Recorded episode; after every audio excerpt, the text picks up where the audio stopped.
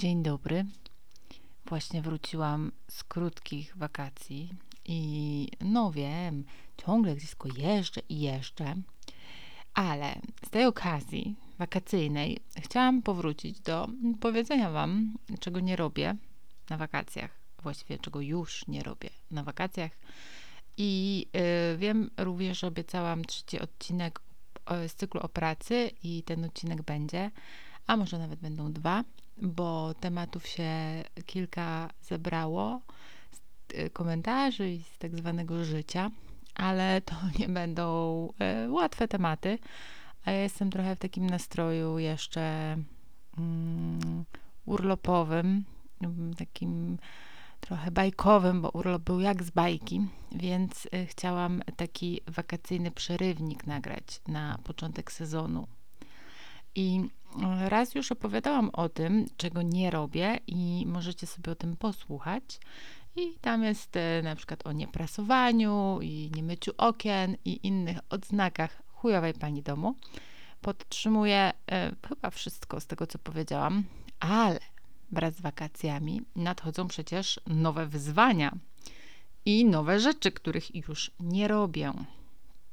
I będą to rzeczy chyba kontrowersyjne dla niektórych, ale może też takie, które Was zainspirują i pomogą Wam spędzać lepsze wakacje i się od y, siebie trochę odwalić i nie przejmować się po prostu tym, y, co o sobie ktoś pomyśli.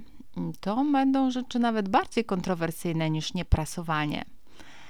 E, I e, tutaj chyba muszę zrobić jednak e, pewną dygresję, bo wyobraźcie sobie, że ja, nieprasująca osoba, na ostatnie wakacje zabrałam żelazko, bo jechaliśmy na ślub i jednak chciałam mieć coś niepogniecionego na sobie. Więc nawet ja się czasem łamię w rzeczach, których nie robię. Ale wracając do rzeczy, których nie robię w wakacje, no to słuchajcie, to jest pierwsza kontrowersyjna rzecz, mm, więc już się nie opalam. Nie opalam się tak intencjonalnie, w sensie, że leżę plackiem na słońcu i się smaży z jednej, drugiej, trzeciej, czwartej strony i po prostu nie przesiaduję na plaży w godzinach e, no takich dziennych. Najwyżej jak się opalam, to wiecie, nogi przez 15 minut i to najlepiej po 17, albo tylko takie krótkie zrywy, żeby wyschnąć y, po kąpaniu się. Ale y, o leżeniu na słońcu nie ma mowy. Y, a jeśli już wychodzę tak na słońce i wiem, że się po prostu będę więcej na tym słońcu, czy w ogóle wychodzę na plażę, to filtr 30 minimum, a twarz filtr 50 i zawsze mam czapkę albo kapelusz i zazwyczaj się w ogóle w tej czapce kąpię. A większość czasu tak naprawdę siedzę w cieniu albo y, pod parasolem. No i widzicie, mam to szczęście lub nieszczęście, że cały rok generalnie jestem trochę opalona, a, ale zawsze jak ktoś mi mówi, ale jesteś opalona, to mówię po prostu, że tak mam, bo to nie jest naprawdę tak, że leżę plackiem na słońcu. I drugi mój sekret, który, uwaga, zdradzam Wam teraz, to, że używam samoopalacza prawie cały rok, więc jeśli spotkacie mnie gdzieś kiedyś zimą i wydam Wam się bardzo opalona, to uwierzcie mi, to jest naprawdę samoopalacz, y, znaczy ten balsam brązujący. Y, I też y, prawda jest taka, że szybko łapie mnie słońce i wystarczy pół godziny na rowerze i już coś tam złapię. I że od wiosny przebywam dużo na zewnątrz, staram się, no to gdzieś tam zawsze coś mnie, wiecie, muśnie. I lubię też plażować i kąpać się w morzu i wygrzewać, ale no to skwierczenie na leżaku to już nie dla mnie. No bo po prostu szkoda mi skóry. Yy, I tu się wam przyznam, że od jakiegoś czasu nie wychodzę z domu bez filtra na twarzy. A i tak jakbyście się przyjrzeli dobrze na zdjęciach, to no cóż, mam na twarzy przebarwienia i to widać. Yy, I widać na zdjęciach yy, tych bez filtrów, bez makijażu. Po prostu widać. No ale dobra, nie o tym chciałam, nie o swoich przebarwieniach, tylko o tym, że istnieje coś takiego jak oczekiwanie, że na wakacjach trzeba się opalić. I to jest takie oczekiwanie innych, że wy wrócicie z wakacji opaleni, po prostu strzaskani na machoń, A jak wracacie ze swoim zwykłym odcieniem skóry, to znaczy, że urlop nieudany. No bo w Grecji byłaś, a nic się nie opaliłaś. No chyba pogody nie mieliście. Tak jakby to był po pierwsze jakiś przymus, po drugie jakiś wyznacznik udanych wakacji. Tak jak ogolone nogi mają być wyznacznikiem dbania o siebie.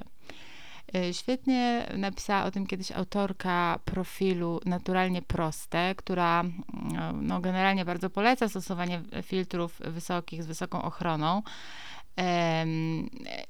I to filtrów mineralnych, czyli to są takie filtry, które są naturalne i są lepsze dla naszej skóry i raw koralowych, ale jednocześnie pozostawiają na skórze taki biały film. I bywa, że ludzie się dziwnie patrzą. Albo na przykład dziwnie się patrzą na dzieci w koszulkach z długim rękawem, też z filtrem UV. No tylko prawda jest taka, co lepiej znosić, dziwne spojrzenia czy raka skóry, albo po prostu ktoś nie chce się opalać.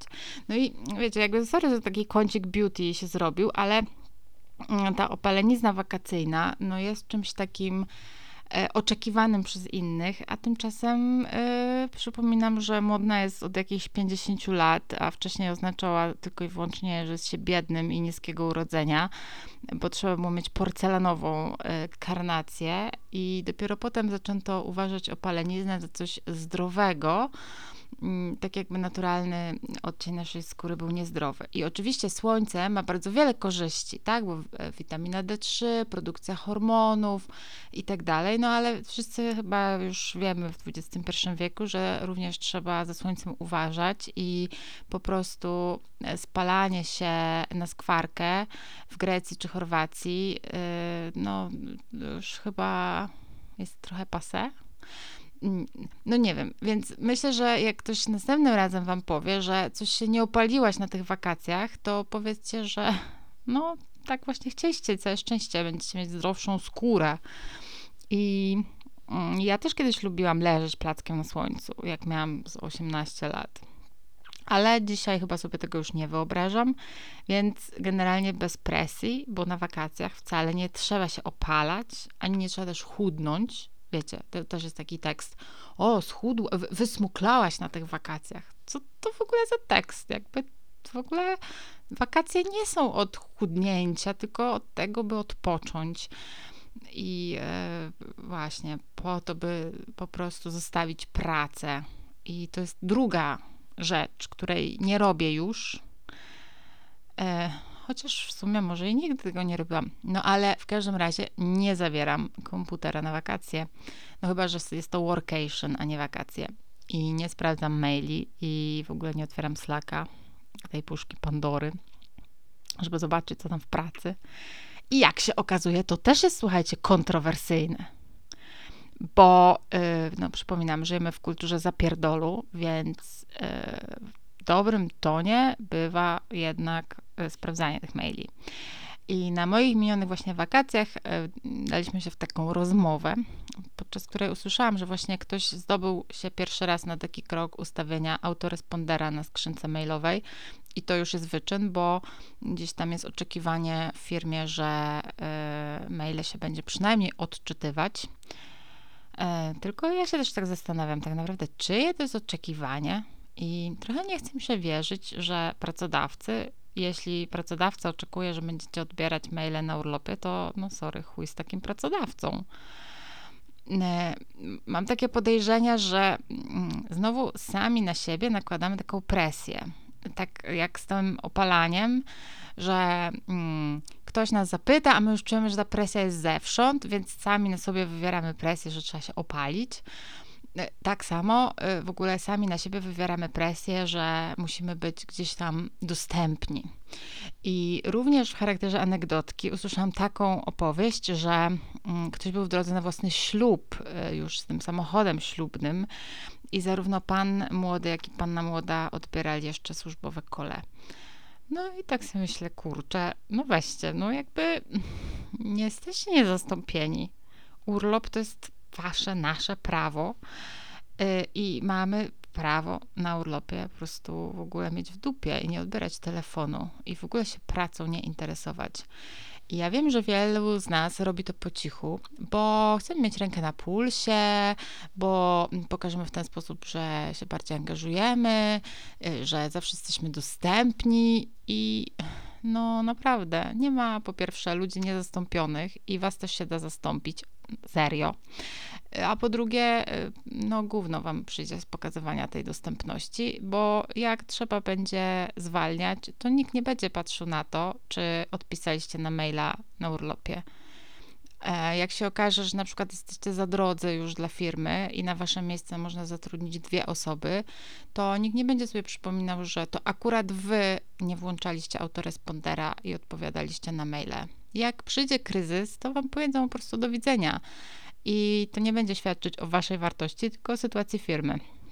Więc serio, polecam nie zaglądać do maila w wakacje. W ogóle najlepiej sobie wszystko odinstalować, wszystkie komunikatory i nie sprawdzać, co się dzieje yy, nawet w niedzielę wieczorem przed przyjściem do pracy, bo nikt wam za ten ekstra czas w końcu nie zapłaci.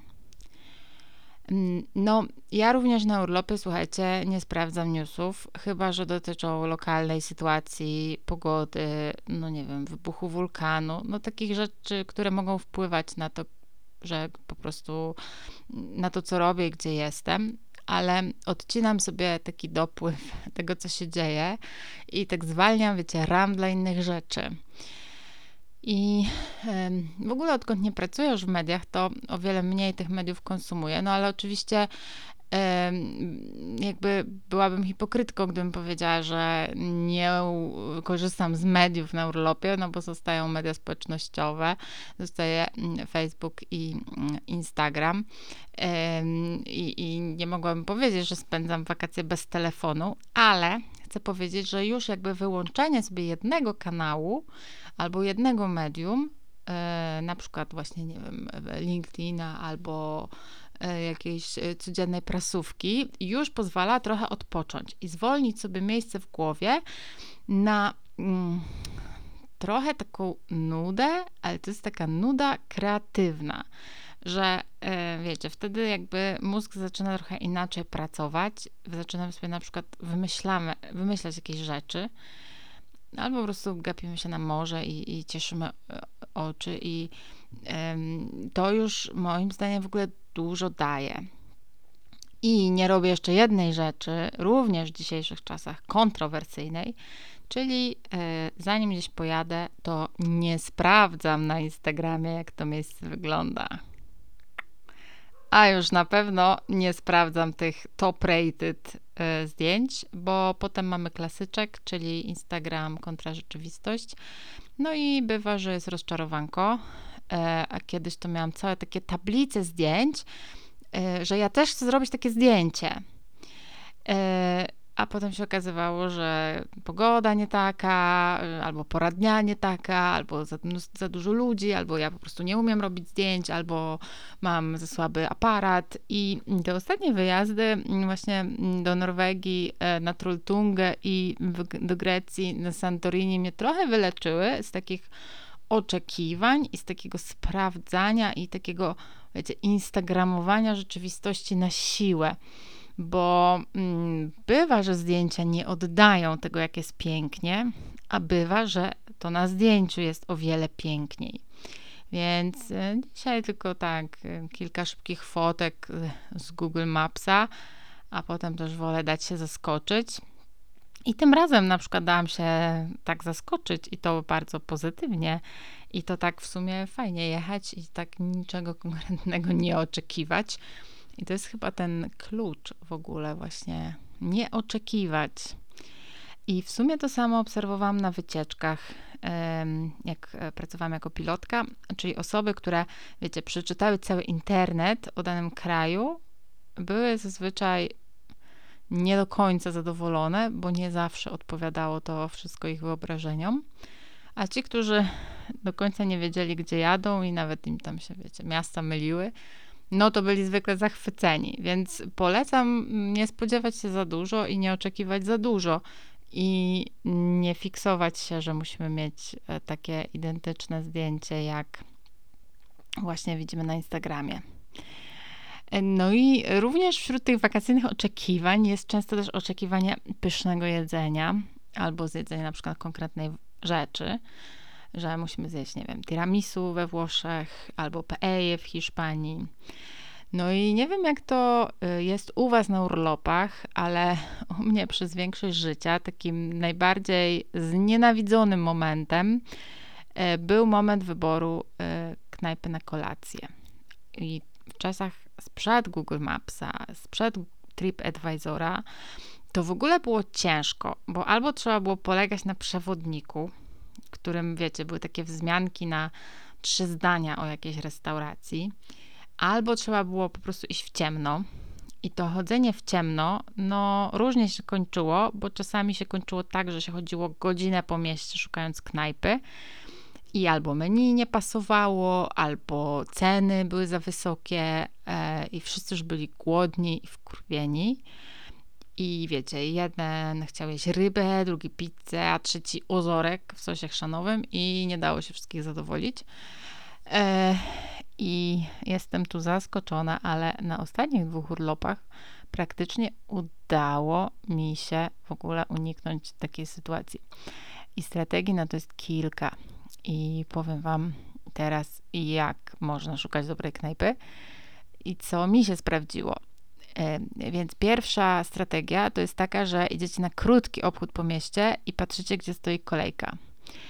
I kolejka jest zwykle zwiastunem tego, że jest dobrze i nie za drogo. I w ogóle, jeśli spróbujecie i wam posmakuje, to wtedy w ogóle już sobie nie zawracacie głowy szukaniem innego miejsca, tylko chodzicie codziennie tam, dopóki wam się nie znudzi. E, stosowałam e, tę strategię kilkakrotnie. Jeśli nie chcecie stać w kolejce, bo już jesteście głodni albo jesteście z dziećmi, to szukacie miejsca, gdzie też siedzi na przykład dużo rodzin z dziećmi. E, I to jest dobry sposób na szukanie knajpy w takich krajach, które nam się wydają no, nie do końca, że tak powiem, bezpieczne pod względem jedzenia. Czyli na przykład jak jedziecie, nie wiem, do Indii albo do Afryki i może się trochę obawiacie, czy na pewno będzie y, smacznie i higienicznie, to miejsce, gdzie siedzi rodzina, gdzie siedzą rodziny z dziećmi, y, to jest y, zwykle dobra strategia. To znaczy, że dania są smaczne, nie wypalają języka, nie, nie, nie trzeba gonić do kibelka od razu po nich, więc to jest też dobry sposób. No a inny sposób polega po prostu na sprawdzeniu knajpy w Google Mapsie, jeśli chcecie koniecznie wiedzieć, co zjecie, albo nastawiacie się na konkretną potrawę. I dzisiaj naprawdę można w 5 sekund zarezerwować stolik i, i jakby macie wtedy z.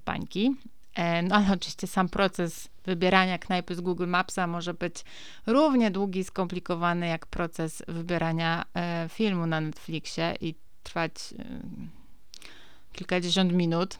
No ale bywa niezły, jak nie chcecie niespodzianek. I tu jeszcze jest um, jeden sposób, e, który mm, nazywa się um, The Fork. To jest taki portal, który pozwala na rezerwację stolika ze zniżką na całe menu. I to jest super sprawa, bo nie dość, że sobie rezerwujecie stolik i nie trzeba nigdzie dzwonić ani z nikim rozmawiać, to jeszcze macie 15, 20, 30% zniżki, zwykle tylko na jedzenie, to znaczy, że napoje są jakby w normalnych cenach. No ale to jest często w ogóle bardzo dobry deal i nawet jeśli to jedzenie nie będzie wybitne, no to wiecie, te 20% mniej na rachunku robi swoje. Sprawdźcie sobie The Fork polecam. No istnieje jeszcze taki sposób, że w ogóle macie gdzieś knajpę, tylko sobie jedziecie do supermarketu, robicie sobie zakupy i gotujecie sobie sami, albo jecie ser z oliwkami na kolację i popijacie winkiem z kartonu. I jest to zupełnie jakby super i nie musicie być pod żadną presją wychodzić do knajp i wydawać bimbaliony. Nie jest to żadne, nie wiem, cebulactwo czy januszostwo bo no ja wiele razy widziałam w lokalnych supermarketach takie zajebiste produkty, że miałam ochotę kupić wszystko. Również byłam kiedyś na wakacjach w Turcji, gdzie nic mi nie smakowało i przez dwa tygodnie jadłam makaron z majonezem i arbuza. I nikt nie oczekuje, że jakby musicie wydawać codziennie stówkę na kolację. I jak komuś wystarczy bułka z serem, to niech je bułkę z serem albo sobie zainstaluję Too Good To Go, czyli apkę, która pozwala kupować taniej to, co się nie sprzedało w restauracji czy sklepie i nie jest to żaden wstyd. E, tak samo jak nie jest wstydem poproszenie na przykład o wodę z kranu do posiłku albo zamówienie tylko jednego dania bez przystawki deseru. I naprawdę e, w ogóle cała ta presja, że trzeba jechać na wakacje, no jakby nie trzeba, no można sobie zostać w domu i też sobie zajebiście spędzić lato, albo lato w mieście, na kocyku nad rzeką, czy nie wiem, gdzieś w parku czytać książkę. Y, a jeśli już jakby jedziecie na wakacje, to można jechać na zajebiste wakacje, naprawdę na budżecie i jeść sobie zupki z Polski i zwiedzać ile wlezie. Albo można jechać, wydawać hajs na gastroprzygody, i nic nie zwiedzać. No co kto lubi, naprawdę, to są wasze pieniądze i wasze wakacje i możecie je spędzać jak chcecie i robić co chcecie dla siebie, a nie po to, żeby potem odpowiedzieć teściowej czy pochwalić się znajomym, bo można chcieć zwiedzić Japonię i nienawidzić sushi, albo można jechać gdzieś tylko po to, by coś zjeść. Można nie jeść makaronu i pizzy we Włoszech, bo akurat jest się na redukcji węgli i można nie pić wina, bo się nie pije alkoholu. I można nie zwiedzać zabytków. Ja na przykład nie zwiedzam już nic kompletnie. Żadnych kościołów, katedr, żadnych muzeów poza malarstwem, żadnych kurwa zabytków. Ja już nas zwiedzałam. Ja już mam totalny przesyt. Musiało być coś absolutnie wyjątkowego, żebym chciała gdzieś wejść do środka i zapłacić za bilet. Mm, a można też zwiedzać w opór. I ani razu nie być na plaży we Włoszech. Też można. Naprawdę, yy, z własnym urlopem można robić co się chce. Opalać się albo się nie opalać. Yy, zwiedzać katedry yy, i nie plażować, albo plażować i po prostu być w Rzymie i nie iść do Koloseum. Może, może nie musicie, no naprawdę. Po prostu trzeba się tylko odczepić od oczekiwań innych, które często gęsto bywają gdzieś tam pośrednio również naszymi oczekiwaniami, takimi podlanymi przez internet i influencerów. I jak ktoś wam powie, że ale jak to jesteście we Włoszech i nie jecie pizzy, to powiedzcie, że no normalnie, bo to są wasze wakacje i wasze wybory. I nara. I naprawdę wakacje są po to, by robić to, co się chce i odpoczywać i można spędzić tydzień na graniu online w szachy albo oglądaniu TikToka i jeśli tylko was to relaksuje i jest wam to potrzebne i jest to dla was dobre, to róbcie to, bo naprawdę uważam, że najważniejsze to się odpierdolić od samego siebie. Nie jest to łatwe, ale polecam. Y, I naprawdę polecam takie wakacje, jakie wy lubicie i robienie na tych wakacjach tego, co wy lubicie i chcecie robić, a nie e, spełnianie marzeń czy oczekiwań innych, e, a już na pewno nie przypadkowych ludzi z internetu, czy po prostu jakichś, nie wiem, obcych znajomych, których poznajecie potem na imprezie i którzy was wypytują, czy e, piliście szampana na wieży Eiffla i jak to możliwe, że nie.